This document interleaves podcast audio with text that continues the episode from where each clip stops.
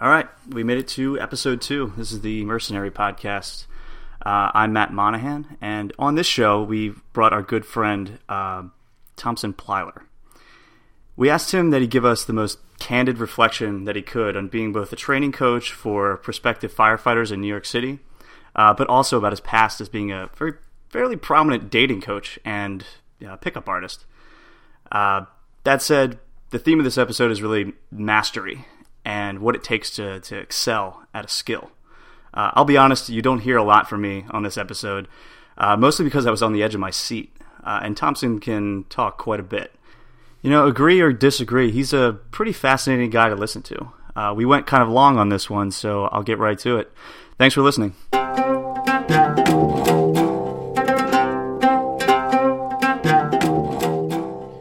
All right. Well, welcome to episode two of the Mercenary Podcast. This is Dan Clifton. I'm here with Matt Monihan, and we're joined tonight by technically, well, I say technically, but actually, in reality, our first guest, um, one Thompson Plyler. We're very excited to have on the podcast today. I'm excited to be here. Super excited. Um, so uh, I'm a film producer. Matt is a, a uh, UX designer. I think that's correct, right? Would you consider yourself a web designer, or how do you how do you define yourself these days? I, I think I'm trying to be a UX designer. I I try to inspire people who are better than myself to to design. Which is a great segue into into what Thompson does. Uh, Thompson, what do you what do you say you do this uh, these days? Uh, I would say that 90% of the time I'm a personal trainer and a coach. Um, and then 10% of the time I am a dating coach um, and that pretty much is my, my, how I earn my daily bread. So. Now we all met. Um, I went to uh, NYU with Thompson, which was uh, not so long ago, but a little bit a little bit ago, and uh, we all met in New York, and um, uh, did a movie with Thompson a while ago that Matt actually appeared in. We won't say where that is or where you can find that. We'll keep it secret. but Matt Matt had a cameo in that film, right? The only movie I think I've ever been in. Yeah. Dude, you brought down the house. Yeah. You uh, were you were you were the you stole the show. Everybody you, everybody was talking about you. Are you being serious? Or are you, not, are you making not, fun of me right now? I'm making fun of you. I am no way serious about your three second rule. I remember that you. Uh, I remember we conveniently filmed that. I think you were always going to be in it because Thompson said, "I need somebody who sort of looks like a slub who could be a web designer in an office. Right. And I was like in a cubicle. Like, and like 50 could be a rapist. Like we're, we're like, like, we could any could go either way. That's I, I think I nailed it. so to speak, right? Yeah.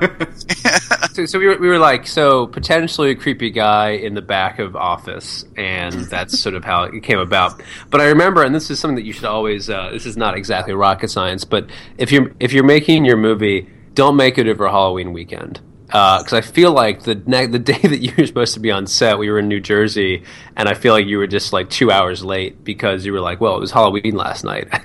I feel like I feel like that was your uh, your introduction to Thompson, but maybe not. I guess maybe you guys knew each other before that. I can't remember. So it was a while. Yeah, I remember it was raining, and I was standing in in a vestibule of some building, and I had never met Thompson before, and I'm like, "Is this the guy? Is this is this it?" And he just leaves me. He's like, "Hey, killer." And I was like, all right. I was like, yep, that's the guy. Calling you killer. That's really funny. Um, so yeah, that was. I think you were also in the scene too, which was which was genius. That you were also. It was like your director's cameo with random Matt Monihan cameo in the scene. Maybe I'm. Uh, maybe I'm. Uh, recalling incorrectly. No, that's that's 100% correct. I we we actually in that incredibly incredibly dark movie back when I was a much more cynical person. Uh, wrote I wrote that when I was very cynical. For anybody listening, um, I'm again, it, this thing will not see the light of day uh, for a number of reasons, but it is a uh, an incest rape ghost story. So um, very fairly right. fairly dark material. Um, and because uh, I was a very broody film kid, and for a film adult at that point. Um, and uh, and so literally the only funny part was uh, the uh, very dark joke that uh, Matt's character and my character uh, had, and then the rest of it just went back right to incest rape. So. Meanwhile, right. I had I had no idea what this movie was about. It was just like Office Worker number two. Uh, you just have to say something kind of funny. But every uh, NYU film has to have, you know, it's sort of dark. But every NYU film has to have a drug overdose, uh, a sexual encounter, a suicide. I mean, usually it's a requirement to have all of those in the same film. Right. Again, I should have I should have seen that coming. Wasn't right. there? Wasn't there? There was one girl. Didn't she do a shoot? Where one of the climactic shots was a gun coming out of somebody's vagina. Wasn't was, going to say was, that. You just said it. but yes, I do remember the, that. the answer. If you're keeping score at home, the answer is yes. And I, I, I remember. I think Dan sat me down. He showed me that video. I remember. I got up. I opened the window to his like tenth uh, story dorm, and and just like contemplated jumping out for a second. I was like, "This. What is this? What is going you on know, here?"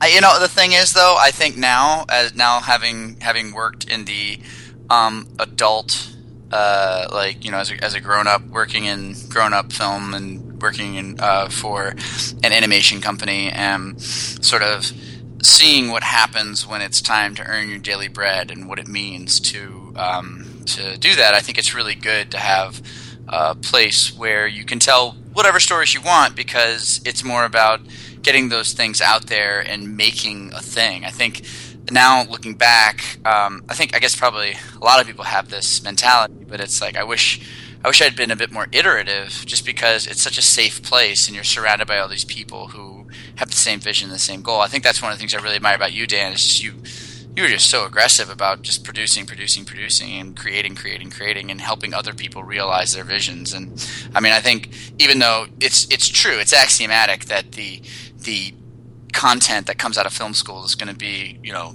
dark and broody and stuff like that. But it's but it's also you know it's artists trying to get their feet wet and trying to figure out what their holy truth that they need to tell is, and you know thank God for it.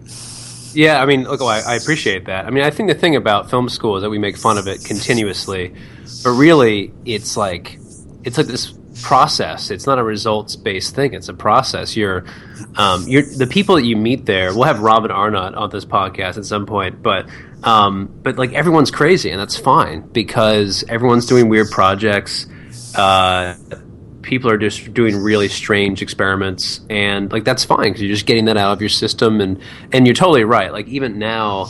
Um, you know, there's tons of experimental projects that I would love to do that I can't do, um, you know, now that you, know people just do at film school, and it's it's great. I remember Thompson, you revealed very early on, and you were very, very secretive about it. But you were like, when, when we met, you were like, well, you know, I, I have a strange kind of job, and ultimately, that's sort of what this podcast is about. Is like is just talking to people who have interesting uh, interesting careers. They do interesting stuff. They have interesting hobbies.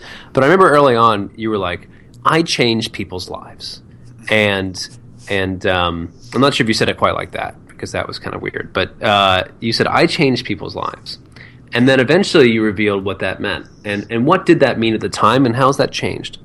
Um, well, what it meant at the time, and I guess what it means now in that in that context was go around the world and teach these three day workshops on um, for guys how to get uh, for guys on how to get girls, and um, uh, for people who are listening and their kind of ears perk up, it yeah, it's related to the pickup artist community, and um, I was taught originally by this guy who's um, kind of a luminary in that community named Mystery, but I try to distance myself from anything like that because you know, the more the more you get to actually just calling it pickup artist stuff, it's the then you get weird people and weird stuff and weird associations, and I don't, I'm I don't like to think anything like that because for one thing, I think women are people, so that's pretty novel. Um, and I don't want to treat them like. Uh, you know, like an enemy or like an object or anything like that. Um, is that is that you're saying that's pretty novel for the pickup artist community? Yeah, yeah, and uh, you know the thing is, anytime you talk about it, anytime you have an origin in that, you automatically, if anybody knows about it, they've made a decision. They either think it's really cool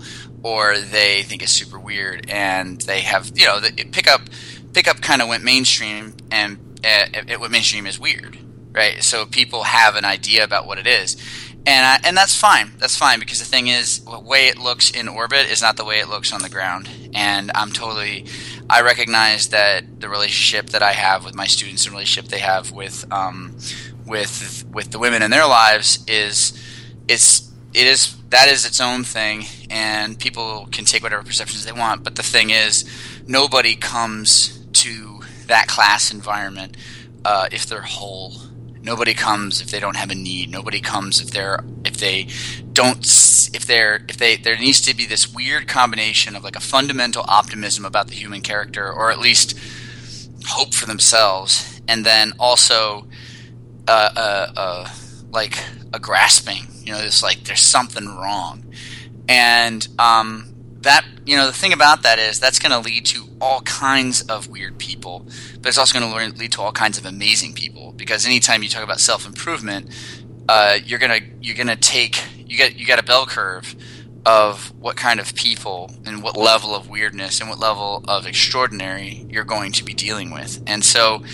Um, I uh, I'm very very very proud of of the work, but I also recognize that you know there's some people who hear it and are going to hear this and they're going to go, "What the f?" Like that that guy's a weirdo automatically, and that and that's cool. You know, I can't. I can't Well, just stop. to back up, uh, Mystery was the guy with the hat, right? He had the VH1 show. yeah, yeah, Right. yeah. That's, that's That's uh, everyone knows the hat. Yeah. I feel like that that's when it sort of popped, right? That's sort of when it became, I guess, when the game was published, Well, right? keep in mind this this show came out like the day before I met you. it's really funny. Right. Yeah, I mean, you know, I was actually involved in the pickup community before the game came out, and there was all this hullabaloo about, you know, oh, they're going to expose all our secrets, and I was like, I don't think so. I got a little more faith in not not the material, but the premise of of what actually works, the underpinnings of how people behave in the economy of desire is not going to change, and that that will never change. So Maybe it's just terms like economy of desire that, that have turned people against you. I it's maybe it's just the uh, nobody, dude, no, nobody has said that but me. I mean, it's the it's the acronyms that turn people away from people. It's the thing, Right. calling something. You know, so, if you give a compliment, it's an IOI. If you give a if you Right, if you that. if you tease somebody, it's called a neg or an IOD and that kind of crap. And it's like, and I'm pretty strongly against that. Um, my my handle within that community's future. And whenever people meet me, they're you know like they have a tough time because they want to call me by that because I have a lot of material. I've got hours and hours and hours and hours of material out there, and um. And I'm always like, dude, just call me Thompson because I'm not an X Man. So therefore, like, you know, if you give me if you give me some if you give me some silly name, then what you're doing is distancing yourself from from people. Like, you know, get going by a handle is just is weird. And so and and part of the problem is you're already weird in a way that distances you from your desires socially. So you had to find a happy medium between being your absolute most unapologetic and best self, but at the same time recognizing if you can't recognize those places where you are rubbing roughly against the social fabric, then you have no hope of reconciling the parts that you don't want and the parts that you do want of yourself and becoming the best version of you. So um, I say the economy of desire because I think that's the best way to phrase it. Um, where Well, call me crazy though. Um, I'm not sure. We'll get into the kind of people that you work with, both as a trainer and um, as a dating coach. But to me, and I never read the game. I don't know. I think Matt, you may have read it. Um, yep. But you got it.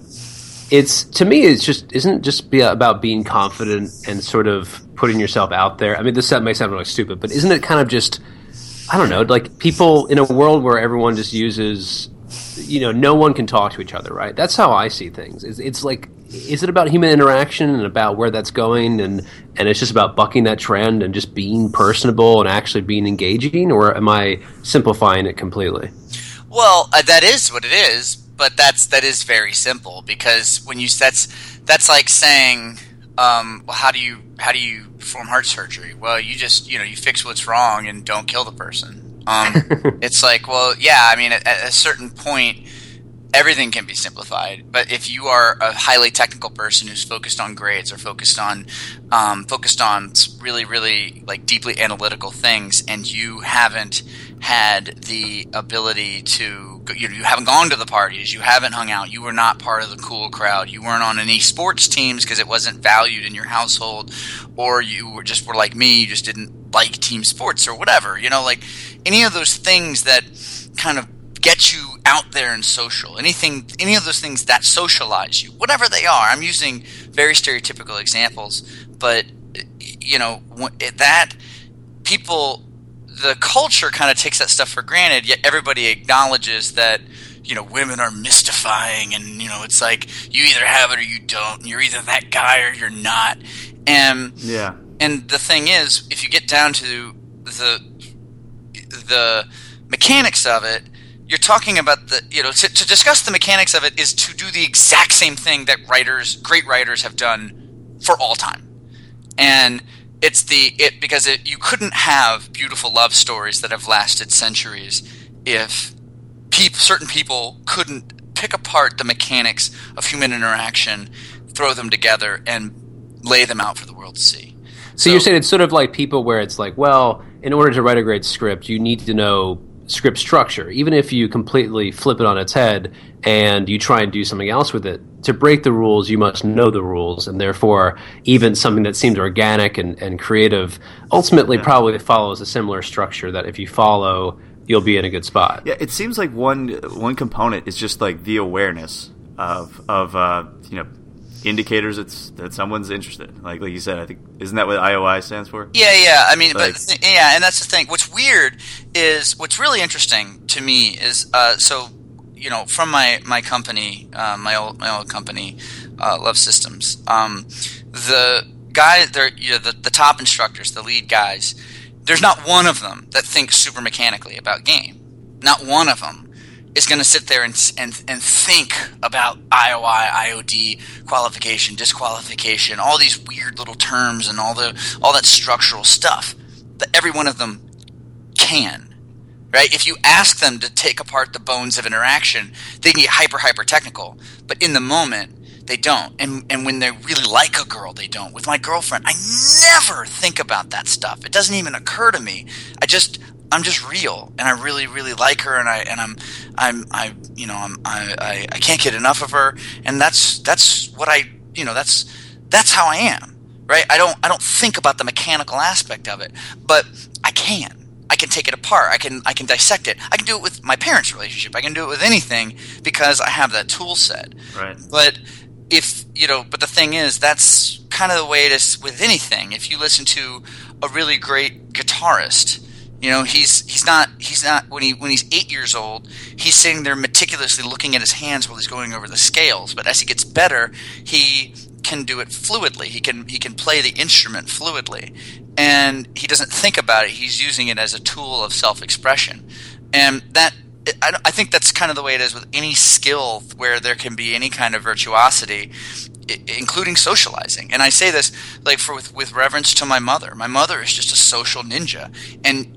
I you could if you ask her about it, she thinks about it very technically. She knows what she's doing because she's like, I have to get this result.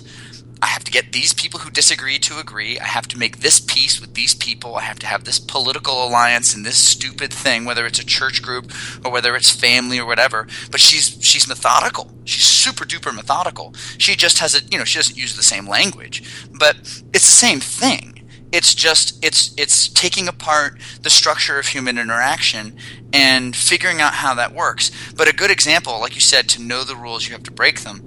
When I met my girlfriend, very very quickly, I said two things that I sometimes have been sort of cagey about in the past. One of them is I love video games, and the other is about the love systems connection. And I just told her, right. You admitted, like when we when we actually met, you were very reticent to actually discuss and that was actually a big thing. You're like, I, when I meet the one, I'm just so concerned that when I when I actually fess up about it's not the only thing I do, but when I fess up about one of the things that I do as a job, it is like, is it real? Is it you know? Because you were kind of concerned about that, but obviously it seems as though you've moved moved past, past, that. Way right. past. You know, it's funny because you met me in. Um, oh, I mean, I was still very much evolving at that time, and I I had actually met a really special girl, um, and uh, that sort of caginess uh, uh, was was a real problem in that relationship. But uh, I, you know, the thing is, I got outed. Is really what happened. Um, I got outed on uh, so that the um, my name came up in my top ten in Google was this connection and sort of telling who the world who I was. So if anybody met me and Googled me, it was just that was like you know one of the first four results. So well, that's definitely interesting. I mean, uh, relationship Google stalking obviously is is a fascinating topic. But yeah, I mean, so one day, one day, did you just refresh and you were like, oh shit? No, no, actually, it's going to happen now. Uh, that uh, that girl told me. She goes, "Have you? Do you know that they like, your real name is out there?" I was like, "What?" And it was with a group of people who I don't I don't even want to give them um, validity, but uh, but they they said who I was. I was like, "All right, well." That's that. You know, like I can't talk to Google about it. I can't. I certainly can't tell these people to, to take it down because they did it maliciously. They're doing it on purpose. So I was like, all right, well, got to own it because it's there. So um, I kind of made my peace with it pretty. Qu- I mean, like really, it took like a night. I was just like, all right, well, that's that's what it is. And the thing is, now it's on. You know, I put it on resumes. I put it on. I just bring it up because it's it's what I did. And more to the point, it's like I'm up for the challenge. I'd rather you know the thing we have this we have this world where people don't want to look at things as they are. People want to uh, people want to hear a story about reality whether it's whether it's dating whether it's um, you know feminism whether it's race relations whether it's um, you know how the media works whether it's politics whether it's um, you know, fitness, whatever. People have people sort of have these narratives that they want to subscribe to, and if you get down to the nitty gritty of people who are going to make a change in those things, you got to deal with nuance. You got to deal with reality, and I come at it with perhaps a lot of anecdotal evidence, but it's still a lot of evidence of this is how men and women are. This is how men and women behave. This is what happens when you put them together, and one person wants another. This is what happens. This is this is this is this is the thing. So if it challenges your worldview, it's up to you to redesign your worldview. It's not up to everybody else to subscribe to it. And I think that we have this weird problem where um, people want the world to be one way, and uh, in a lot of ways, I think I think it's a, just like a huge. This, it's just, it's the scope is enormous, where people want the world to be a way, and and the world doesn't care. You know, the world doesn't, the, you know, the, the whatever it is, and so um, that's the way I feel about dating and and uh, my work as a dating coach. Is it's like, listen, this is this is how it is, and this is what I did. So you figure out your response to it. I'll be here because I know what I did. I know the differences I've made. I know the couples I've put together. I know the marriages I'm responsible right. for. No, no one can catch you in any kind of like lie or anything. You're just like, no, that's that's it. That's you, you have all the information. Uh, more the point. more the point. I'm proud of it. I right. mean, the thing is, I don't. I wasn't very proud of it um, when when Dan met me because I felt I still felt that I was like I had that kind of adversarial posture toward like I was like going to be found out, right? Um, and I think I just I got to the point where I just didn't care about being found out because I'm like, yeah, I'm hitting on you. Yeah, I'm, you know, I'm, yeah, I'm flirting, and you know, or you know, did you learn that line in a book? I'm like, yeah, I did. How's it working? You know, it's like, it. I just stopped caring. I stopped giving a fuck, and and as a result, it, a it improved my game, but b it's like I just don't want to live a life where I have to hide. I don't want to live a life where I have to hide. That's really all there is to it, and so I prefer this where I just say this is what it is and you can take it or leave it but I'm you know I have a I have a kind of take it or leave it personality anyway I'm a you know I've I can I can get on people's nerves and yeah that's and that's the thing is if I if I try to be somebody everybody's gonna like it's not it's not really gonna be me I'm I'm I'm a bit too so, out so before you were sort of like, well, you know, people can't know that Bruce Wayne is Batman because if Bruce Wayne and Batman's enemies realize that, they can hurt the ones around you. And what? now, and now you're sort of like, I've accepted that fact. Right so, now, Spider-Man in Civil War removing the mask uh, at Iron Man's behest. And uh, did you also tell your girlfriend that you're a huge comic book nerd too? Was that a, was that also a prerequisite? Oh yeah, no, she. You know what? She's she's she's on board. She knows all the she knows all the stuff. And uh, and and God bless her. I mean, she's she's uh, I she knows about Dungeons and Dragons, all that stuff. So all the all the skeletons have been uh, revealed in the closet. Oh, yeah. um, I actually I actually gave her my blogs. I gave her my um, my these things that they're not even on the internet anymore. But I'm sure if if one of your listeners doesn't have homework, I'm sure he can find them. But um, but uh, but they they don't they don't they're not out there. But I was like.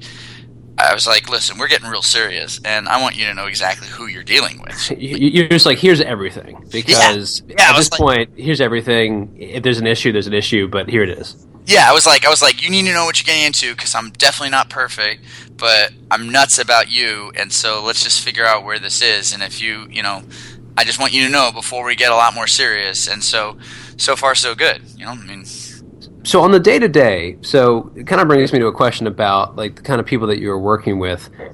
On the day to day, who were your clients, and what did you what was uh, what, what was like a typical interaction like?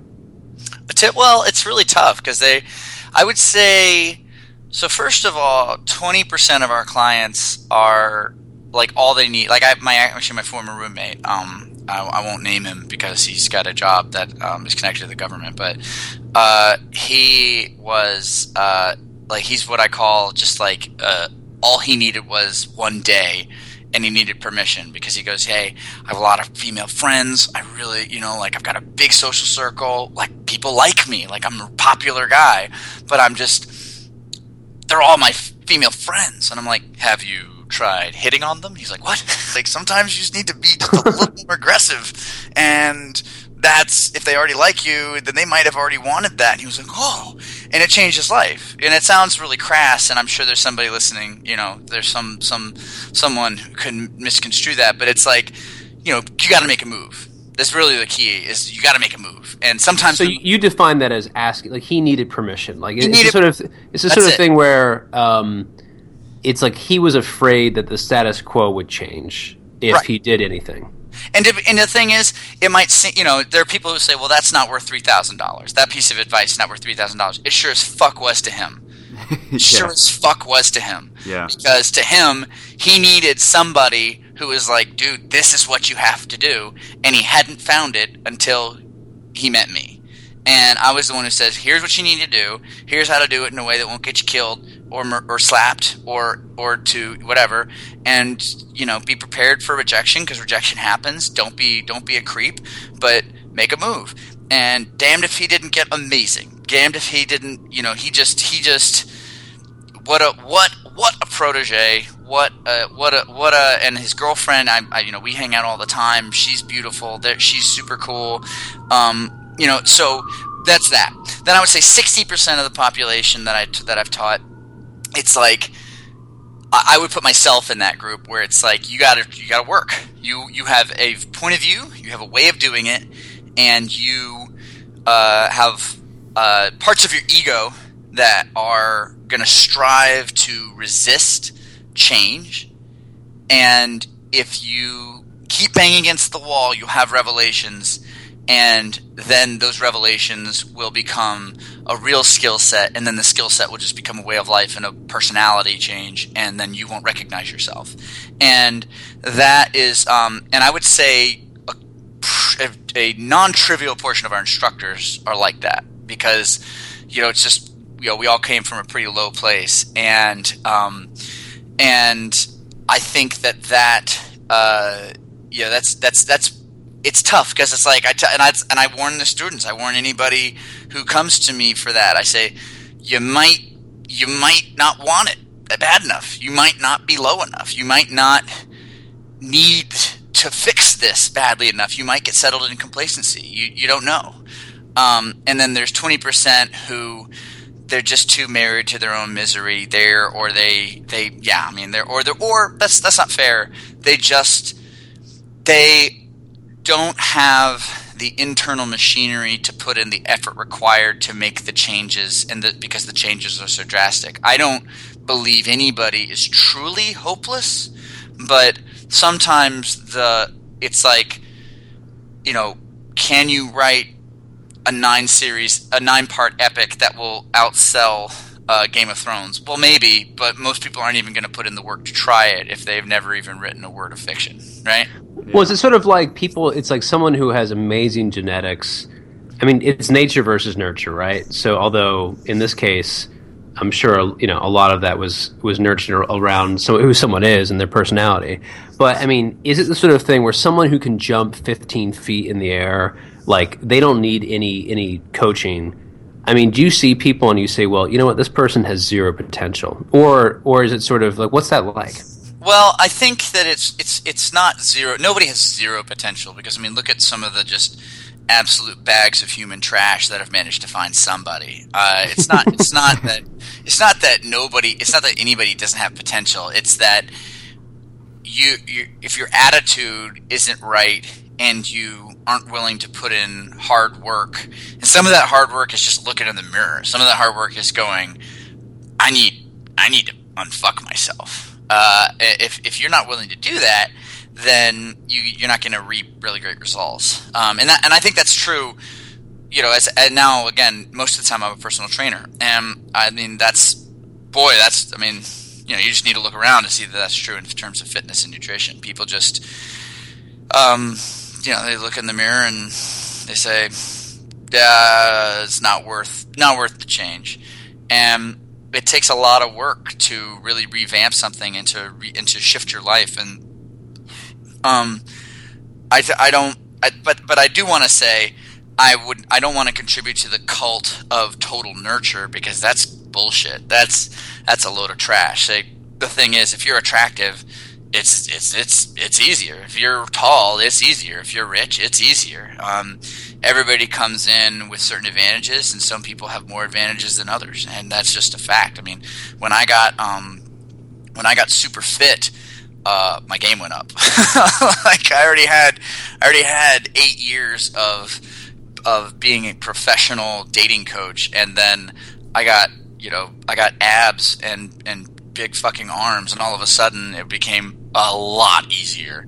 And uh, you know, there's just no getting around it. People are people, but but the thing is, my game went from freaking great to insane because I had a fat kid skill set, and and so what I what I was able to do was just enhanced, and that uh, you know I came in with a pretty distinct advantage of um, a, an expensive education and a and a and you know being able to make girls laugh, and so that was that's a certain that's a certain skill set. So you're, you're basically claiming that like you were like the, the guy at the end of the bench who made the team barely but worked. You were Rudy, right? Basically, um, you were you, you, you were Rudy who made the team, but then you started doing steroids and it just completely flipped everything. Is, is, that sort of what you're saying? Because it's yeah, I was Rudy, man. I was Sean Astin. I was uh, I was I was Samwise Gamgee. Uh, it was uh, you're, you're just like the only thing I have is to be funny and it, that doesn't work. I realized, and it was pissed me off too because everybody's like, "All you need to do to get girls is be funny." I was like, "I'm already funny. God damn it! Where are these bitches you're talking about? Like, why, why, why, why in the world don't women want me?" By the way, there's some guy listening. Like, well, maybe if you stop calling women bitches. Uh. Anyway, um, so yeah, no, I um, I it was it, it you know, I, I, had to suss that out, and I have thoughts about that too, like why being funny isn't necessarily the greatest thing. But, um, but, uh, but no, it seems like a lot of this is like self growth. I mean, like you said about it's all about looking in the mirror, whether it's personal training, whether you're motivating people for other things, or if it's dating. I mean, a lot of people. Is it that people just have unreal expectation? Is it is it Hollywood's fault? Is it uh, you know what is is it mainly like self growth and just self evaluation, or is, that's that's what it seems like? I think that it's it's also it's self growth, self evaluation, and continued application, continued work, continued reevaluation, and and uh, probably at least some luck. I mean, just uh, there's I, I, I don't want to discount the the role of you know heaven's movement in that. I mean, I, I, I, definitely think that I'm I'm blessed in a lot of ways. I'm very fortunate to have had the life I've had, and um, and I don't want to discount those opportunities that I had no choice in. And uh, but you know, I think that it is what I always like to say is like we're like self help with this incredible. We're like you know we're super results oriented self help with this really really really rewarding result right? The, right. the rewarding result is if you do if it, if our class works, if if what I do, if what I teach works, then there's an orgasm at the end of it, and that's pretty cool. Um, but if if you know, it, and and but the thing is, I think the success rate is something really similar to something like Tony Robbins, where you know I think he probably has something really similar, but even even smaller percentages at both ends, where you you know the people who who really work at it can can get some results but there's some people who just they go to a tony robbins seminar and they just they just it, he installs a motor on day one and they just never stop going. And there are some people who have to consistently revive it, um, and and and that's okay too. It's it's like people change is hard, and changing yourself is hard. And I would, and I think most people are are are perfectly fine escaping life without significant change, uh, significant self-driven change, and um, and so in some ways the tool for that change if the tool the, the, tool for that change for a lot of people is love and romance and sex and intimacy and um and what well, it's I a very primal it's funny Yeah. it's like in, in film we always talk about like what is the primal need right if, if your script or your movie doesn't have a primal need like you're in trouble because it has it has we talked about on, on last week's show a conflict vacuum it, you know it's like the, if it doesn't have a primal urge for people to do stuff then it's like why are you watching this it's not worth your attention A hundred percent, yeah, and, and that's the thing. It- people people are so. It's such a huge motivator, and yet s- you, you get a weird pushback because if you're doing it wrong or you're doing it against the way that everybody's been told, then you get you get a lot of you get a lot of pushback. But then you got to say like, well, who are the people who are getting the results that you envy and want? Like, who are if it's money, who are the millionaires and billionaires who have taken an unconventional path, and like, what do they have to say? If you if it's about sex and love, like who who's dating the women you want? Like, what do they like? Who what do they what do they have to say? And are there any of them that you can model and look at and say like, actually, that doesn't that doesn't actually sound so bad. I want to I want to give that a shot.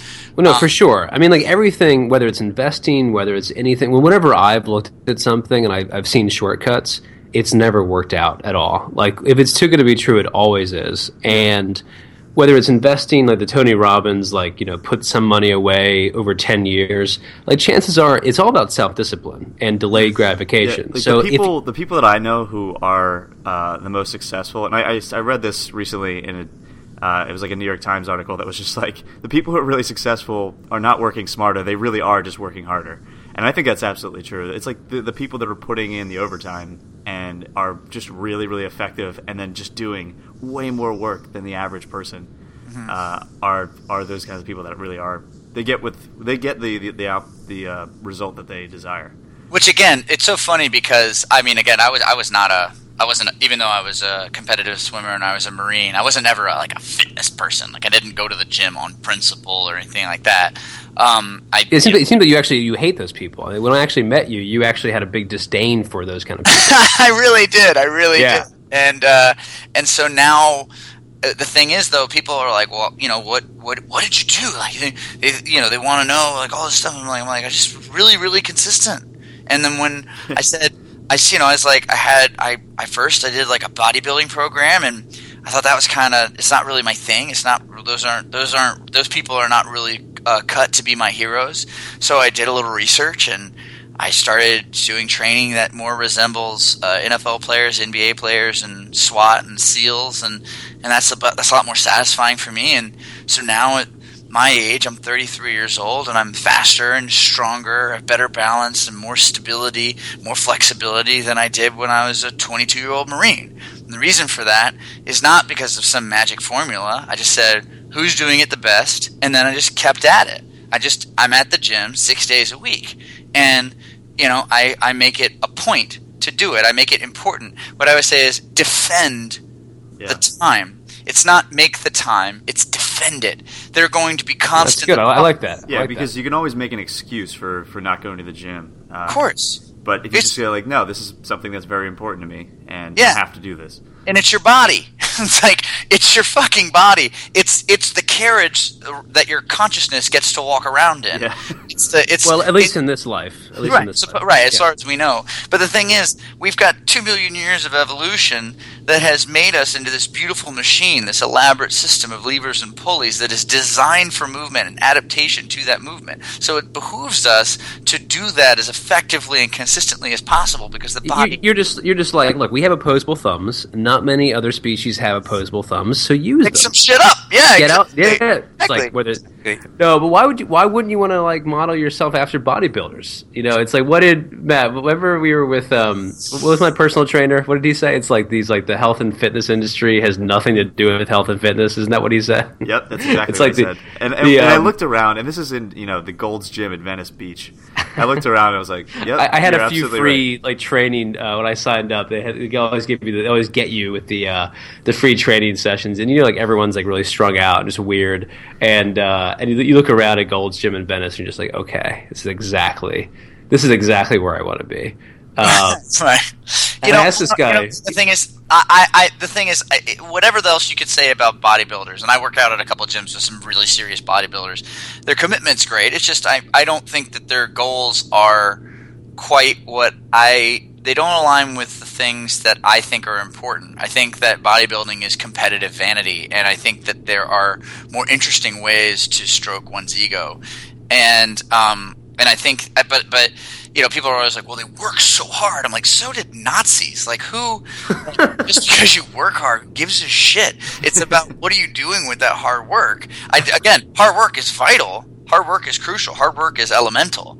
But what, then, what are you applying it to? Which is why it's like I started off and I was doing what's uh, what's called a bro split, which is uh, you know just sort of lifting in isolation four days a week and doing light cardio. And I was like, this is so dumb. Like it's like this is like I'm bored out of my mind and I'm just lit and it's hard. It's hard because it's heavy weight, but it's not. It doesn't. You know, you don't you don't feel like you're becoming a more advanced life form or anything. So I, I, And in a lot of ways, like if, if you're just doing bodybuilding, you're not. You're just getting bigger, and you're not. You're not uh, any more flexible. Maybe you're even less flexible, uh, but you can push up like you know uh, 300 pounds. Uh, you can bench press it, but like it's you, you don't really have useful um, uh, gains. Well, sometimes though, I mean, it's a lot of it's isolation, and a lot of times, like bodybuilders that I know versus like power lifters, which is a whole different thing. But like bodybuilders, like they're not very agile or strong, and it's so funny when I, um, I had a trainer, and I was like, "So how do you see me?" And he's like, "Well, you're five nine. I see you at like two thirty. And I was like, "You do? Are you crazy? Are you out of your mind? Like, like, are you are you out of your mind?" that guy might have been out of Um, his mind. He was. He. We won't. We won't talk about who that is. I thing think we all know who that is. But uh, yeah, yeah. Go ahead. I so I it's funny because um, I had this conversation with the uh, the head of training at the uh, fire department because I train um, the female firefighter candidates in New York City and the uh, uh, which is really really cool and um, really rewarding and I'm really proud of my ladies but the uh, the um but he he mentioned this. He's like, you know, you get guys who come in and they can bench 400 pounds and they think they're going to have it, they got it all made. But it's just, you know, if you don't have that cardiorespiratory strength, you don't have muscle endurance. When it comes time to pull your load over a long period of time and really grind out the the carrying heavy ass gear and walking up heavy stairs while while doing complicated things and then dragging bodies around and then lifting heavy ass hoses. So you're you know the benching 400 pounds is a good start, but it's not necessarily going to prepare you. And you have to use all this oxygen to lug around your big ass body. So it's uh it's it's you know it's not not ideal. But even powerlifting, powerlifting, it, you know, you, the thing is, it's what's your goal. It's what's your goal. And so, I um, I went on uh, before I met my girlfriend. I went on a date where uh, I where the girl was like, let's let's do Soul Cycle. I was like, Oh, you did the old workout date. That's uh, Yeah. that's, that's, that's a good one. Yeah, yeah, and uh, and like it was, uh, it was, it was very taxing. But it was, uh, you know, I tried to like not have my ego attached to it. Which is just I didn't do, I don't, I didn't, I wasn't training to do an hour of hardcore uh, bike riding. So it's like all I needed to do was was apply that, do it, and then I would be better at it. And so it's it's just a matter of how are you training. Those bodybuilders are training for to look a specific way, and that is what they're good at. And it's not necessarily going to carry over into a lot of other things because they're not necessarily training for those. Right. things. You ask a bodybuilder to do, do Soul Cycle, and you're you're in trouble. Like that's Right. that'd, be the, be the worst thing ever. Um, although I do, I have a business opportunity for you because I'm involved in a firefighter film that I cannot uh, name. Unfortunately, it's a lot of stuff that I just can't talk about until I can talk about it. Um, but I feel like you should just do. How about we brand the firefighter workout? And it's literally it's it's carrying like you work 23 hours in a day and it's just carrying really heavy shit everywhere and it's up and down stairs constantly It's like repacking hoses. It's uh, like you, you walk everywhere with seventy pounds on your back. Yeah, actually, I- I- that's that's exactly what I tell I tell my girls. I say like, well, you know, do your laundry in your weight vest. Like, do do everything in your weight vest. Do go grocery shopping in your weight vest. You should always have your weight vest on because you need to get used to just lugging that gear around. It's super super heavy. So Well, let's let's get into that a little bit. So, in terms of when you do the personal training for the female candidates in New York, um, but that's not well- personal training. That's a class. I mean, that's right? a, So, okay, well, not to, yeah. Sorry, uh, you can clarify exactly what it is. Um, so, yeah, I guess from a motivational standpoint, what are you doing there versus what you're doing in sort of the pickup?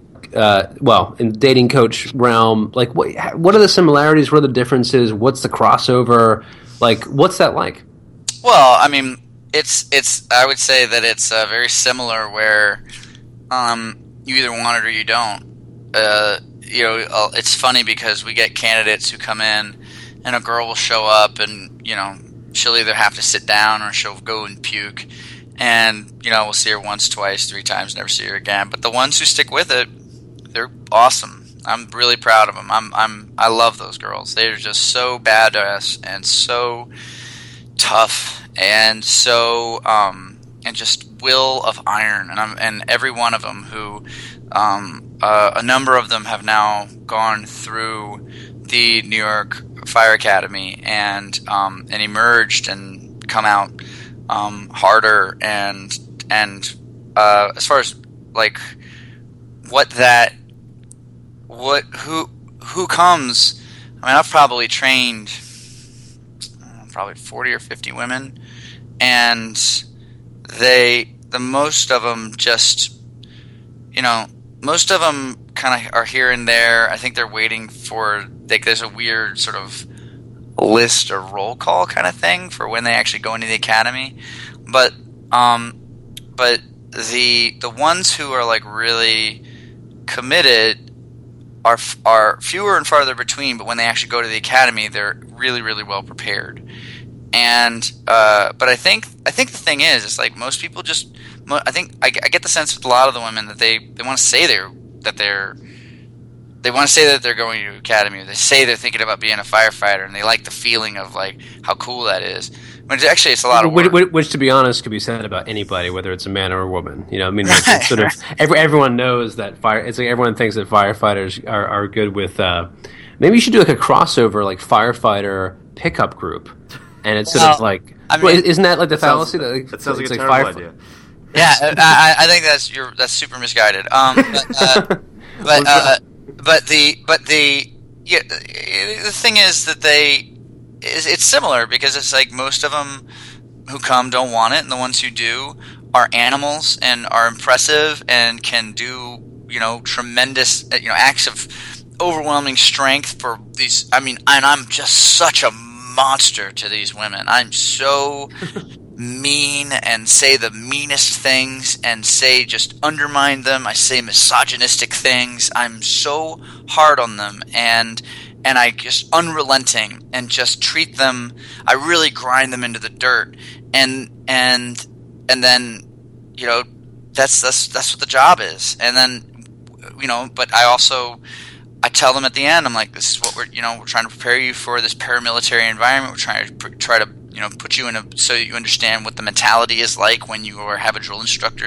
you know, screaming in your face. And, um, and I want them all to be strong enough. I want them all to be tougher. So it's very different motivational strategy simply because, although I think in terms of all the instructors, I probably, you know, a lot of it, I have a pretty brutal reputation just because I, I, I put up with so little bullshit. Um, and and I, I you know my view is on a workshop on a dating workshop I have like three days to cut to the quick. I have three days to be like listen here's what's up. Here's your evaluation. Here's what you need to work on. Let's go see some change right now right now. And um and so I'm uh, but at the same time you have to you have to you got to really it's all about feelings. Whereas with the firefighters it's like you pick up the weight or you don't. It's heavy. You can do it or you can't. And if you don't people die pick up the weight every time you drop it you're dropping either a member of your team you're dropping somebody's child you're killing someone you're letting your team down you're a failure. You shouldn't be here. So I, I, can see the life or death stakes might not completely fly in the dating world, whereas the uh, in the firefighting world, that totally makes sense. Um, but you know the... what? You know the thing about the dating thing is it can feel like life or death, though. It isn't. Right. And and the thing is, and sometimes yeah. with the, and the girls, the girls who don't commit, it doesn't feel like life or death. They treat it like a class. I'm like, no, this isn't about that. This is about do you have to be responsible for somebody writing a letter to somebody's family about why their child, why their husband, why their brother, why their sister, why their daughter died? Are you going to be that person? Or are you going to get through it and are you going to rise above the challenge of your pain and fear and going to continue with this workout? And and the, and whereas there are some people who take the dating class and they're like, this is the most important thing. It, you know, I think that, you know, quite frankly, it's probably why I'm not a filmmaker. It wasn't life or death for me.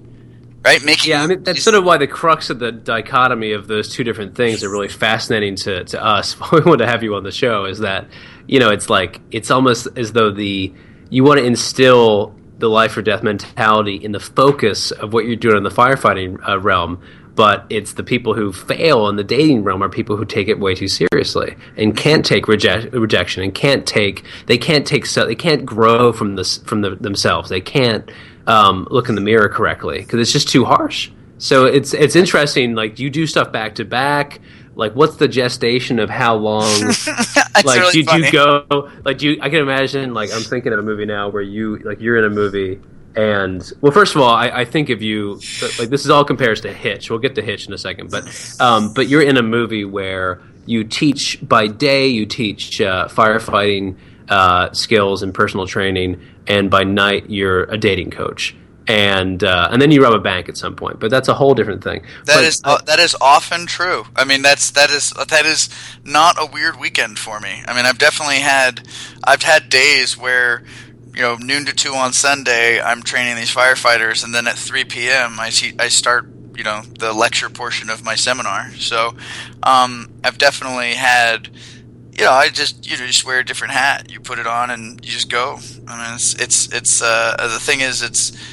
I, I'm very confident in my abilities in both departments, and I'm very confident in my knowledge, and so you know, that's why that's why they pay me. So if wait, uh, you're wearing the the mercenary uh, podcast motto is you're wearing different hats, but you're still wearing you're still hurting cats. Is is the is, is the you're right. still at the end of the day you're still uh, you're still doing what you're doing. Um, but you like it's like I, I, can imagine like some guy comes into your because I feel like the like the Hitch analogy is, and I'm sorry for going there, but it's like the the one guy who's the guy who's in Burn Notice. The the main character, I forget his name, but he's in Hitch, and he's like, I don't care about learning about this the right way. Like he doesn't really have the real like pickup mentality. He's like, I just want to meet some girl. I, I just want to have sex with her. I don't care about her. I, I just want to do this right away. He wants like the easy path, and I forget that character's name. But anyway, the point is that you know Will Smith's character is like, well, that's not what I do you know, like that's not like you need to actually grow into this. So I feel like uh, I feel like you have that, and then you have the the firefighter trainees, and you're just like, and you're like, no, this is life or death. This needs to happen right now. So well, to, with, the, with the exception is, I'm I'm totally cool with that character. That's the difference. that's that that the Hollywood version is I wouldn't turn that guy down. I'd be like, cool, okay, cool. You want to get laid a lot? That's fine. Because the thing is, that's what I think a lot of guys want, and that's okay because that's kind of what guys are. You know, like I, I you know, there's certain. I think every guy is has this this attraction and desire to lots and lots and lots of different women, and then you know. My mom always like every every guy wants to sleep with as many girls as he can, and then some girl's gonna knock him on his ass. And that's ex- I mean that's exactly what happened to me with my girlfriend no, was, your mom was, is also the Machiavelli of South Florida. she, she, she you said before your mom is scheming. She's not. Scheming. Yeah, but she did. She, she's a little scheming, but um, but uh, no, it's it's it's it is uh, you know. I forgot what I was talking about. no, no, you're saying that like it's human nature. It's human nature for guys to want that and to want that out of your class, and that's not necessarily a problem. Um, yeah. okay. Yeah. Sorry. I, okay. I got. I, okay, I'm back on track. So. So yeah. It's it, it, it, people. That's that's super normal. That's super duper normal for guys to want that, and it's also super normal for some girl or girls just be really special and to be rock stars and to all of a sudden bedazzle you and say, "No, you what? I'm actually I'm actually cool with this one." And it's also it's also the point where you know, you're like, oh, I just want to get laid. I want to get laid. And then you go, you know what? Actually, I've done that. Now I feel kind of hollow. I want to have a meaningful relationship. Ah, ah I want to have a meaningful relationship with a bitch, though. Ah, I don't want to have a really meaningful relationship with an idiot, though. Ah, I need to have kids. Like, we evolve. And it's like, what my goal is, is to give people the most optimal tool set to get the best results for whatever they need at whatever stage they are in their life. And the best way to do that is to help them understand human nature and social dynamics and to and part of that is is is um, understanding yourself. And like, if you're one of these great, if you're one of these guys who just came out of the womb and is like, man,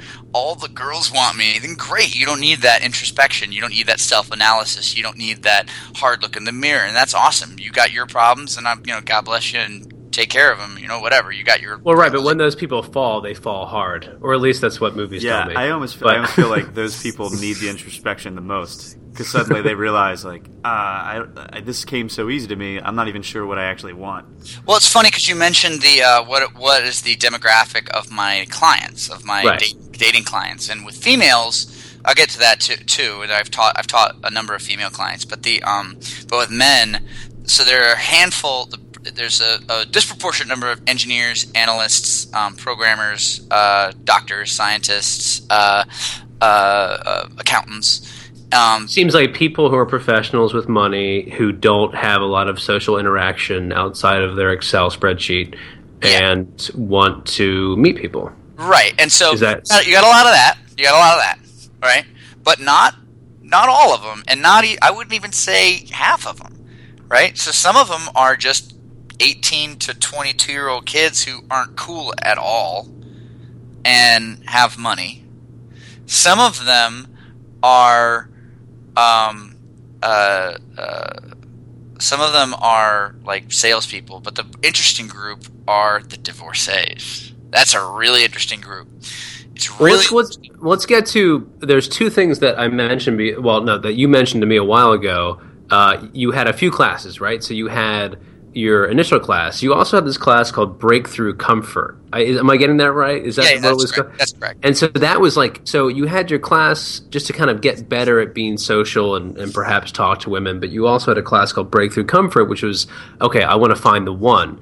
Now, what is your class for divorcees, and how is that different? Well, okay, so the divorcees, what I mean, but the reason why they're interesting is because they've sort of skipped this long dated dating period and there's this weird thing that happens in a lot of relationships, which is you end up becoming a little needier. Um, and I think there are good reasons for that. My personal definition of love is the exchange of priorities, and so when you really love somebody, you give them, you know, they you give them your needs, they give you your needs, and the more reciprocal that is, then the better the relationship is, and the more sort of the cleaner the power balance is. So you, you, can definitely put that on a Christmas card somewhere. Right, right, exactly. It's very sweet. It's very, very. I'm super sentimental. Um, but the uh, but with divorcees, you got like I, I have so many guys in their late 30s and early 40s who were cool as fuck. Right? They were they were really cool. They show you pictures of their wives, hot. You know, show me pictures of their kids. I'm like, who the fuck is? Like, what's your daughter's name? like, you shut the fuck up, right? right? And and they just go, I don't know what to do I don't know what to do anymore. I don't know well, how. because they peaked. They, yeah, they peaked they in high school. Yeah, they, they, they, peak in high school. They, they snared that shit when they were 21, 22. They're like, I'm out, I'm out, I'm done, son. And then it just didn't count, and so they got they got to figure out they got to pick up the pieces.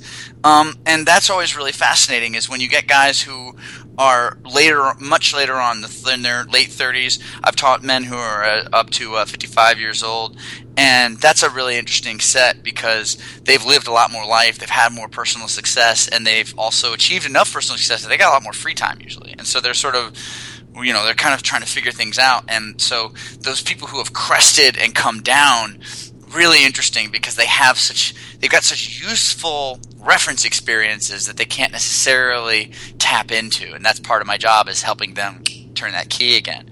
Um, but um, yeah, so that that's that's a that's a fascinating thing to me. I'm not, I can't remember why I brought that up. I'm just apparently I'm just. No, it's interesting. It's sort of like I imagine your pitch to them is sort of like it's like your uh, your midlife crisis has already happened Now we need to now we need to turn the ship around. I don't know. But I like, I like to think of it like I am your midlife crisis. Like Right, I am, I'm- I am It's the I am here. the messiah of your midlife crisis. Like I'm going to I'm going to help facilitate your midlife crisis. Like you're 45 years old, you want to date a 25 year old, let's make that shit happen. So, um, but again, I- but that's the thing about where I what I don't like about Hitch is yeah, let's, let's, let's get back to Hitch. Let's get, something to, let's get back to something we can all agree on, which is about. I don't like. I, no, I think it's a good movie. I actually really like that movie. But but and it is. It also thank God for it because then people say like they're like I don't understand what you do, and I go just watch Hitch. That's, that's it. Like it's the same thing. It's just they're like the Like, detail. I, I just imagine you with Kevin James, and like you're you're a great dancer, so I imagine you just teaching people how to dance, and, Yeah. and you're like, and you're just like, never ever do that again.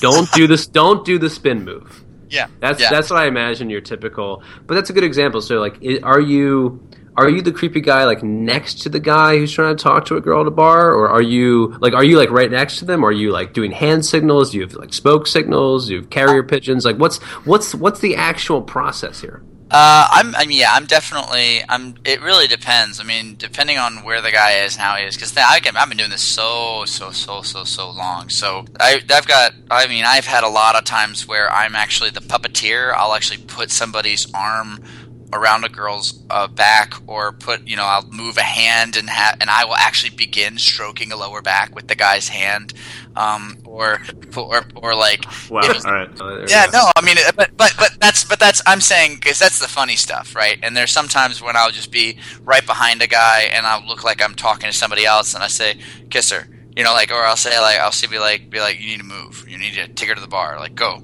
Um, and then, but there's sometimes where I just I just watch because the thing is, I can learn from body language. I can see from a girl's facial expression if she's bored or if she's upset or if she's or if she's interested, and I can see his body language is needy, furtive, nervous, uh, too interested, relaxed, cool, whatever. I can I can see all that stuff perfectly fine from you know 20 feet away, and depending on what the guy needs, that's that's what I provide. I mean, and and the thing is that I both both uh, my instructors and I are just we're just ninjas. Like we're we're gonna be where we need to be, and that's uh that's reflected in the fact that we just barely ever get refunds. So we just we just swoop in like Batman and go, hey, what's up?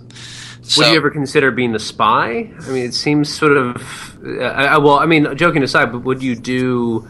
It seems like a lot of this, obviously, from sort of the motivational perspective, is like, do you ever coach people in Fortune 500 companies? Like, a lot of this is human interaction and you watching people and you reading people's expressions, right? You reading people's emotions, you reading people's day to day what is going on to have a result. Uh, I'm sort of is that sort of right?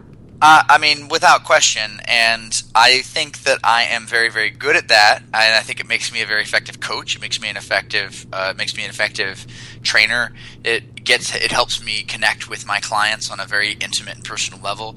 It makes me a, um, a very, uh, uh, it makes me good with my training, with my um, dating coach clients, but um, I haven't been approached to do that at, in an executive position, but I, I, I wouldn't turn it down. I mean, it's it certainly sounds interesting to me. I just it hasn't come up. I mean, if anybody's listening, if you're a CEO of a Fortune 500 company and you're listening to this podcast, uh, you should probably get back to work.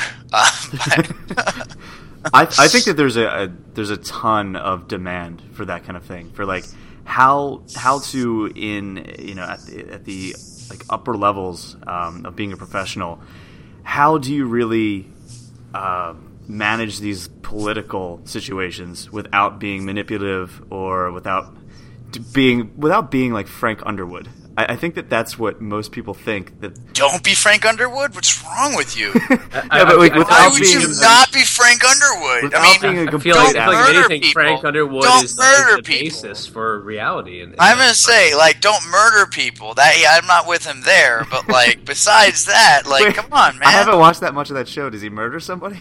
No, what are you talking about? What? Yeah, Spoiler yeah, alert! we- Spoiler yeah, there- alert! Yeah, there's the, he doesn't murder anybody or have a weird threesome or whatever. No, floats, no, there's no whatever super, floats his boat. you There's know? no It's- it's- super yeah. fucking weird Exactly. threesome in the second season. No way. yeah, it's it's not like any of that happens. It's not like no, uh, no. That's, well, what I'm saying is like there there is a there's there's a ton Seriously, of, of demand seriously. for that. Just kind go- of Dan, watch it Dan, right now. Dan, Dan, Yeah. what the fuck was that? Right? Like what? what was I watching? Why? I was I, I was actually pretty happy about. It. Hold that on, I'm because I, I was I'm I, it on. I, Dude, I gotta I wa- was- I can finish the rest of the first season. I was pretty happy about that because I was just sort of like, this is the most ridiculous thing that could happen, and I, I think this is I like I'm I was just like really happy that I went there. yeah, Matt, I mean, Matt. Matt will find out soon, and Matt will just be like, as soon as there was that whole um, throughout the first pitch uh, narrative in episode like three or four, and then he was playing catch with the guy. Like as soon as that happened, you're like, okay, th- there's some weird stuff that's going to happen, and uh, you know.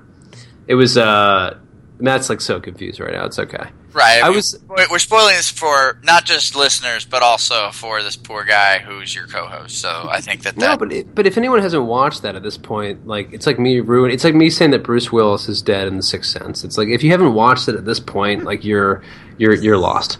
Like so Romeo and Juliet both die. Spoiler alert! I can't believe you ruined that for me. Right. What, So- What's weird though is that like wasn't I feel like there was some weird like law in the 1700s about because like Romeo and Juliet were both like 12, like no one like talks about that, but it's like kind of it's kind of weird. Yeah, Juliet, Juliet was twelve. I think Romeo was a little older than that, but because it's uh, was that line that's uh, younger younger girls than her, Happy Mother's Made. Because I think it was uh, was it it was uh, Paris was arguing with uh, Capulet about about that at, at some point. Anyway, Right. Um, but Well, uh, Matt, Matt's Matt, Matt's in absentia. He's he's googling. Uh, he's what what happened. Um, anyway, he's actually watching House of Cards right now. He's actually gone off and watch. He's he's no longer with us. So, if uh, if any of your listeners, their favorite part of the show is Matt Monihan, then uh, you're SOL. he's So. he's he's out. Um, but it br- but it brings me like what's really interesting is uh, about all of this to me are it's two things it's okay so what's the, the female perspective of uh, how you how you go about pickup artistry from a how you teach women to find men? And and the second part of this is how technology this is a whole other clusterfuck but how technology impacts all of this. Because it seems as though what you just said about human interaction it seems that you're a student of the game not of pickup artistry but you're a student of the game of human interaction and human emotion and analyzing all of that on the fly so i want to get into how social media and technology whether it's tinder whether it's how people interact in the 21st century how that impacts what you teach. But let's first go to how you would teach women to pick up men after doing much of the opposite for many years.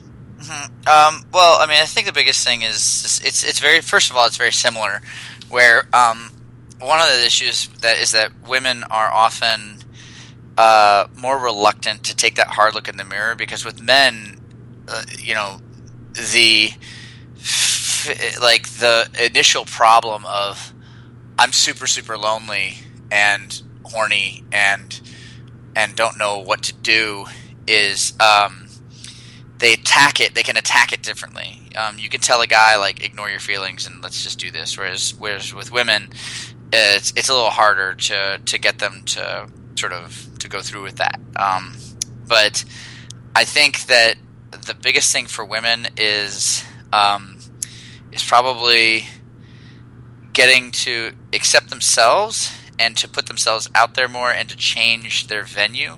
I think there's a tendency to have that inertia, and a lot of women, especially professional, like the majority of the women that I've taught, are um, young prof- or excuse me, um, they're they're young to sort of middle aged professionals who are very smart, very educated, very successful, and um, and you know they're like, well, I, you know, I do this, I do this, I'm this position, and they go, you go, yeah, but like, you know, you you got to recognize that you're you're playing on a you're you're playing on the same field with like a 25 year old and double D. So what do you what do you you know you got you can't ignore that reality. So you have to go to places where you are going to meet the men that you are going to be interested in that you can create that dynamic and you have to dress, dress to impress because the game's not fair um, go to the gym the game is not fair and um, and and also be willing to make the first move and face some rejection. I think that's a, a huge thing. Is that uh, for a lot of women because they're not biologically wired, or maybe it's not wired, maybe it's cultural. I don't, I don't you know, I mean, there's. A, I, think, I think it's I think it's really like a Hollywood cultural thing where it's a it's like everyone's sort of taught that the guy needs to make the first move, right? And I actually think that uh, to me, I think independently the most successful strategy would be for any girl who puts a guy on his heels immediately because as soon as that happens, yeah, then I, I, feel. That. I feel, I feel like suddenly you're, you're like you're like oh he's out of his element right like he's out of like whatever he thought like would happen in this situation and then suddenly maybe he overcorrects or maybe I'm thinking too technically but that's that's to it, me what I would think maybe except that the male ego is a very fragile thing and the and and also men a lot of you know like you you you, you guys aren't animals necessarily or or I don't know I haven't been there but you know well women face a lot of judgment for you know putting out too early or um, not putting out or you know they, they, they yes the whole sex on the first date conversation is a whole well it's, no, I it's mean, it's. I mean, like again, you brought up Tinder. It's like, well, what do you what what is a what's a girl to do? Because there's a lot of guys who are like, well, you're not girlfriend material, you're not marriage material if you put out on the first date.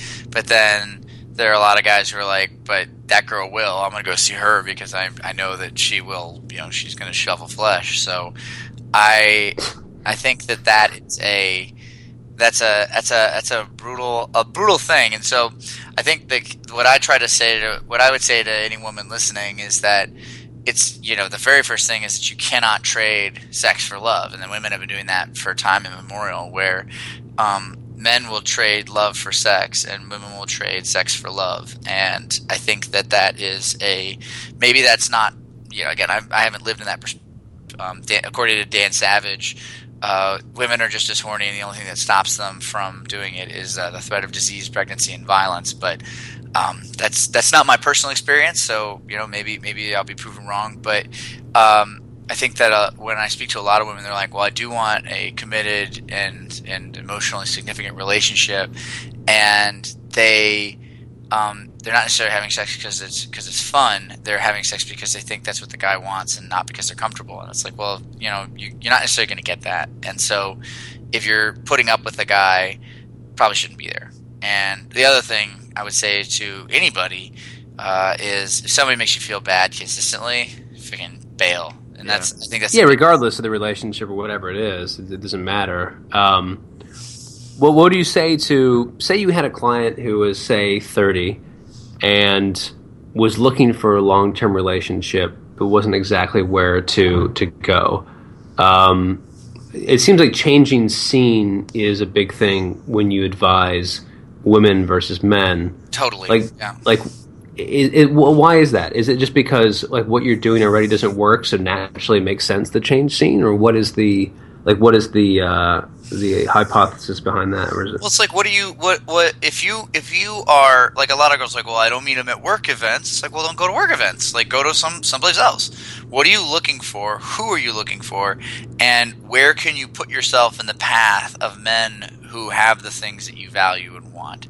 And, and, and what I find over and over again is that a lot of females just kind of do the exact thing that they've been doing because that's what they want to do and that's what they find interesting and it's what they or it's what their friends want to do or it's what is the most sort of social this the best social groove for them to fit in and they don't necessarily think I want a guy who does this and likes this and is interested in this. That's something that I would find really, really um, fantastic.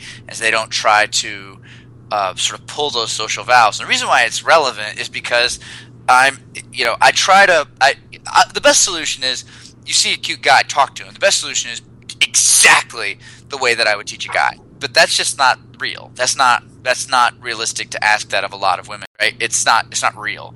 So saying to a woman like, "Well, you need to start approaching guys," it's like, well, that you just cut out a lot of women. They're just not going to do that. So what you have to do is say, well, if you're going to be passive about it, if you're going to be passively there, then you need to optimize where you're being passive, how you're being passive, and what you're being passive around.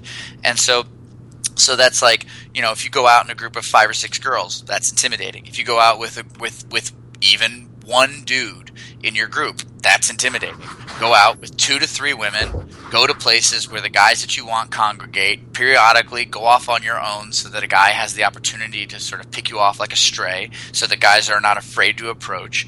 And don't be surprised that if you're in a meat market that you meet meaty men. You meet you know guys who who have a bit more carnivorous appetite as opposed to say charity functions or gallery openings or anything you know or or or um you know, you know, whatever, whatever. I don't want to keep. I don't want to just list a million things because it really is particular for the girl. I think anybody, everybody needs to kind of get on board with rejection because I think that if you can't deal with with and, and, and that's the other thing. It's like this reason why a lot of women just have never had to face actual serious repeated dating rejection what they've had to do is a guy doesn't reciprocate. It's a different kind of thing, but it's not the same thing as like walking up to somebody and having them say no thanks. That's not most women's reality, um, and so that is you know it's, it's it's easier I think for for men to to get on board with that because it's part of our social role. Just just just blast. Just go like, look, you need to approach. You need to approach a lot. You need to get fearless, and you just deal with rejection. But I think the part of it is you have to you have to accept that there's a learning curve. If you're trying to do something new, you have to deal with the reality that it's not going to work right away all the time. Just like practicing martial art, learning how to lift weights, picking up guitar, whatever you want to choose as your skill, if it's foreign, if it's something brand new, then it probably is going to have uh, uh some hiccups. And in social situations, that means the consequence of rejection, uh, looking weird, being awkward, and um, and then uh, uh, whereas in other things it's like you know screwing up a chord on the guitar or or falling on your face doing uh, uh a gata or or getting your shit choked doing Brazilian jiu jitsu, right? So um, that that uh, is is a pretty hard pill for a lot of girls to swallow. So I just try to say like you know do do as, c- control as many variables as you possibly can. And I think that's the thing is I think a lot I think a lot of women my experience in, of coaching, most women don't take full accountability of the variables that they have in their lives because they think, well, I've got all this going for me, and why, you know, why am I not meeting these guys when they aren't manifesting enough decision making in those in the in in that area of their lives and where they're going, how what what what is the dating ratio and dating dynamic they're pointing out? Like I said, like speaking from lots of experience going out with a group of seven girls. It's like that's what do you you know. A lot of guys just aren't going to approach that. They're just, you know, they're not, they're not going to, or if they do, it's because they've been emboldened by liquid courage. More guys are going to approach groups of two or three girls because it's less intimidating. And yeah, but it never works out. It, it always ends in like, it, like some sort of like, like conversation that means nothing. No one actually makes a move. No one does anything, and it doesn't work out. Like it's sort of the, it's it, it kind of goes back to the beautiful mind. In what in what situation? No, when, when, there's when there's like three guys and there's eight girls in a group. Oh like, yeah, like, no, it never. It's, it's you know it's it's lions chasing gazelles in different directions is just not going to work out.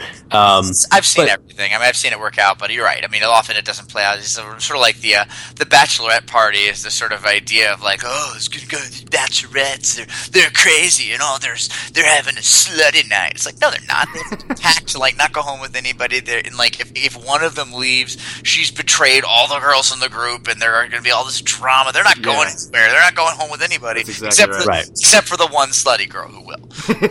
yeah, well, Which, I feel like by the way, I love that girl. She's great. Like that's not that's that's that is uh but there's only there that's not the group and it's not like the bachelorette party is itself a like a magical winter wonderland of of uh, of girls who are on the prowl. It's girls who particularly are not on the prowl.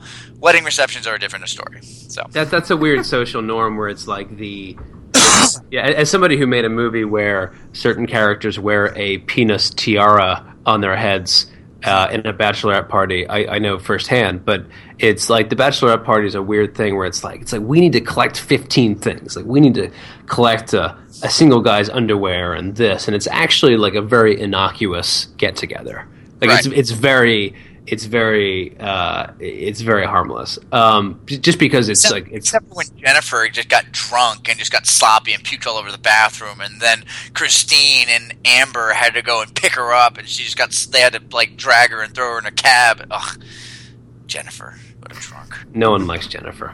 Um, but you know the whole controlling variables thing. It could be applied to anything. You said it's all about controlling variables. I mean that, that's sort of what I try and do. It's like if I if I'm making a movie and and I can't I can only control one or two things, whether it's post production or or whatever's going to go on. Like I'm going to try and do that because it just like you have to do that constantly in, in life and business and everything else. Like there's there's really no other way to go about things. So it, it seems like common sense, but it's also it seems to me like a lot of the people you talk to just don't do that in their day to day lives. But I Um, think, but but that's but again, like you said, it's everything. So it's it's it's about mindfulness. I think is is the word you're really looking for. Is is what are you paying attention to, and what are you defaulting to? And if you uh, if you accept your default, if you accept the sort of just your, your your path of least resistance because it's what you've programmed or what somebody else has programmed into you, then uh, real concrete change is very very difficult or impossible. And it and so whether it's uh, forging a meaningful workout habit or whether it's figuring out how you're going to unfuck your dating life it, it requires a certain amount of of uh, stopping to smell the roses so to speak. And sometimes those roses are dead and dying and shitty and you have to pick pluck them out and plant new roses. Um, and, and, and I think that whether that's producing, whether it's putting something together and and sort of going, okay, what are all the pieces that are here? What are the variables? What needs to be changed? What is how do I how do I make this thing work?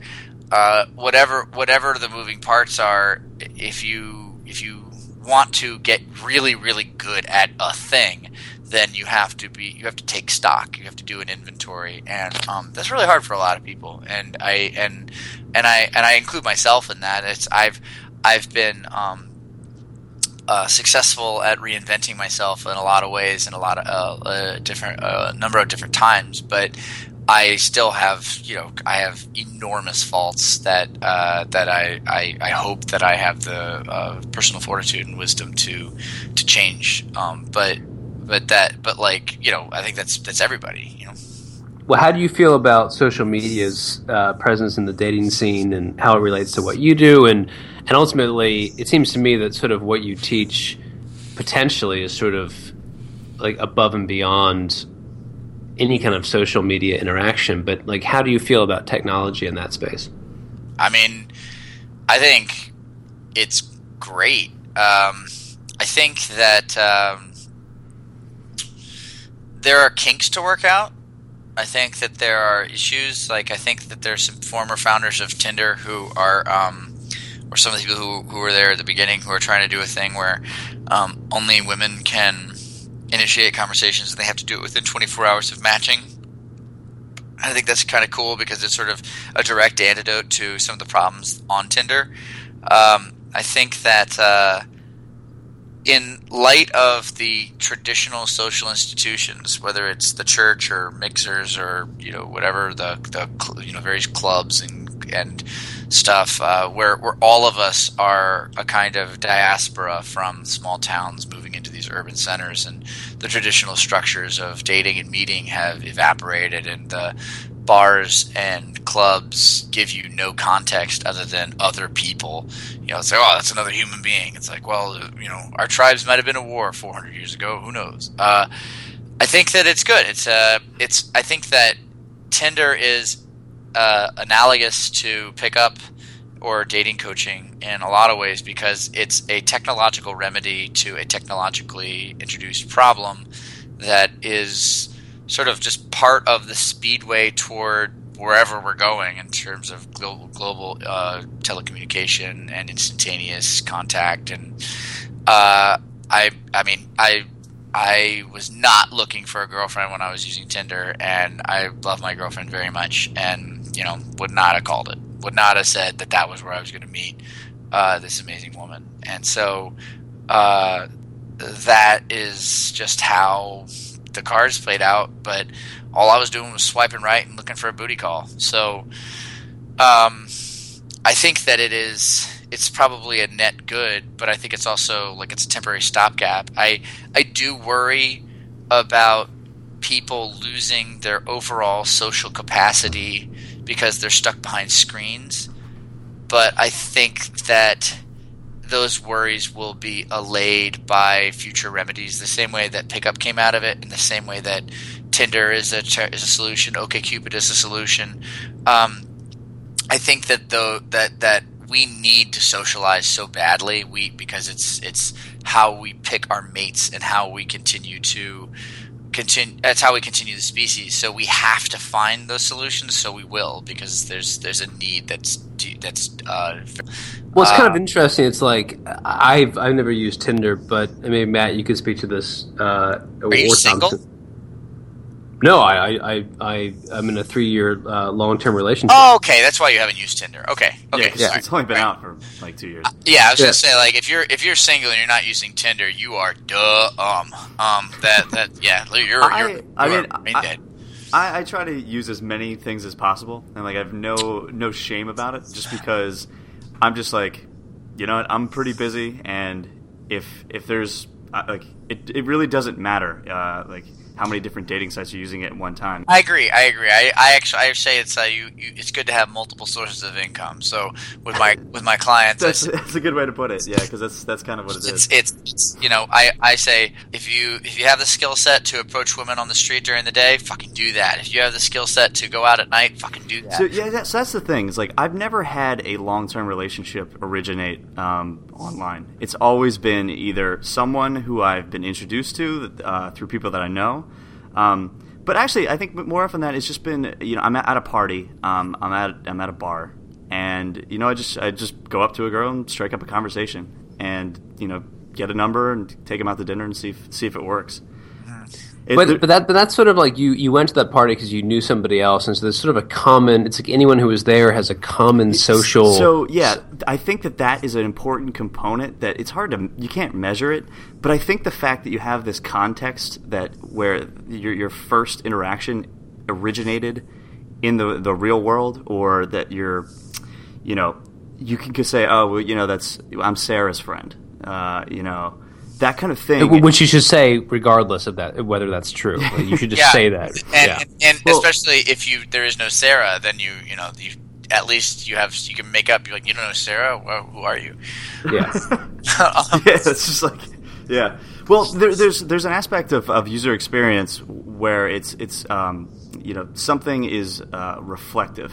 Uh, this is from a book by Don Norman called Emotional Design, and um, it's it's just like how does this whatever the, the, either the product is or you know in this case a relationship like how does it reflect upon you and make you feel uh, as a person? So like a, a you know a product can be uh, I think it was it's like functional um, was it? Functional reflective and something else. But it was basically just like does this thing do the job?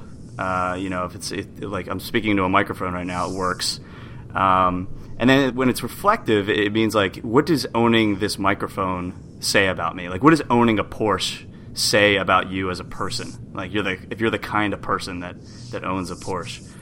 Um, but I think that that applies to relationships because it's it's just like, well, you know, I it's uh, you, you really we had this great story about how we met. Like, you know, I, I know I know this girl through Sarah. You know, they're best friends, and that kind of that plays a part in how that person uh, thinks about you. So, so like if you're if you go on a date with somebody from you know OkCupid, and you you don't really know them uh, through any other means except for OkCupid, when that person starts to kind of question, be like, you know, do I want to do I want to still keep going out with this person? There's there isn't that like rock of of like you know what like I met them through Sarah and Sarah's pretty awesome. Uh, and it, it's it's a lot easier to just go. You know what? No, I'll just I can find somebody better. Even the social commonality of, of all that. It, it, what I think you would uh, you would both really get a, a, kick out of is a recent book by Christian Rudder called Dataclysm, and uh, he talks Yeah. about this pretty explicitly, where he says that according to, uh, to so Christian Rudder is a co-founder of OkCupid, so a lot of his data comes from 33 million users, or maybe it's 50 million, but it's a I love their data users. blog. It's it's one yeah. of the best. well, this uh, is this is what that came from. So this is the same guy who wrote the data blog, and it's the book. If any of you are listening to this, stop what you're doing right now and go get Dataclysm. It is I I, I there is no amount of of selling I can do more forceful than this book. This book is everybody should read this book. It is astonishing the kind of revelations he makes by just taking large amounts of data and putting them together. But one of the things he says is that that is an enormous determining factor of whether or not relationships will survive is how interconnected your friend groups are. How, you know, how many people do you have in common and how many people do you bring together? Because then your tie is not uh, your tie is not uh, sort of theoretical. It's not purely emotional. There's real life stuff that's weaving you together, and that bond um, makes you harder to break apart.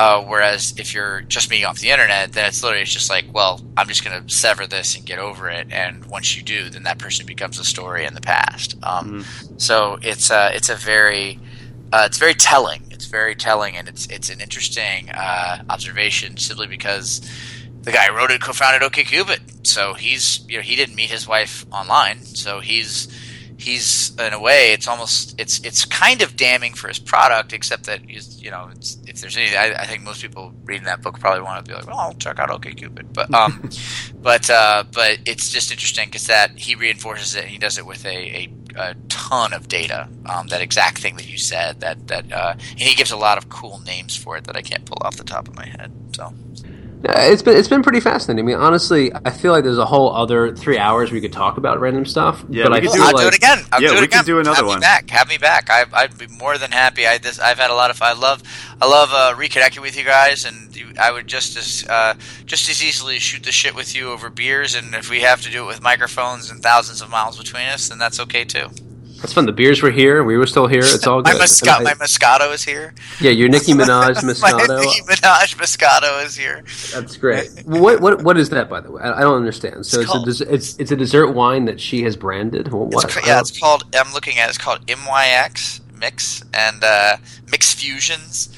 And uh, when I asked uh, Milady, I said, uh, "Hey, uh, you have any alcoholic beverages?" And she came in and, and patted in here with uh, with a with a MYX Fusions, and she said, "This is Nicki Minaj's wine." I was like, "All right, whatever." So I've been sipping on my dessert wine throughout this discussion and feeling super masculine as I talk about it. So. That's that's fantastic. That's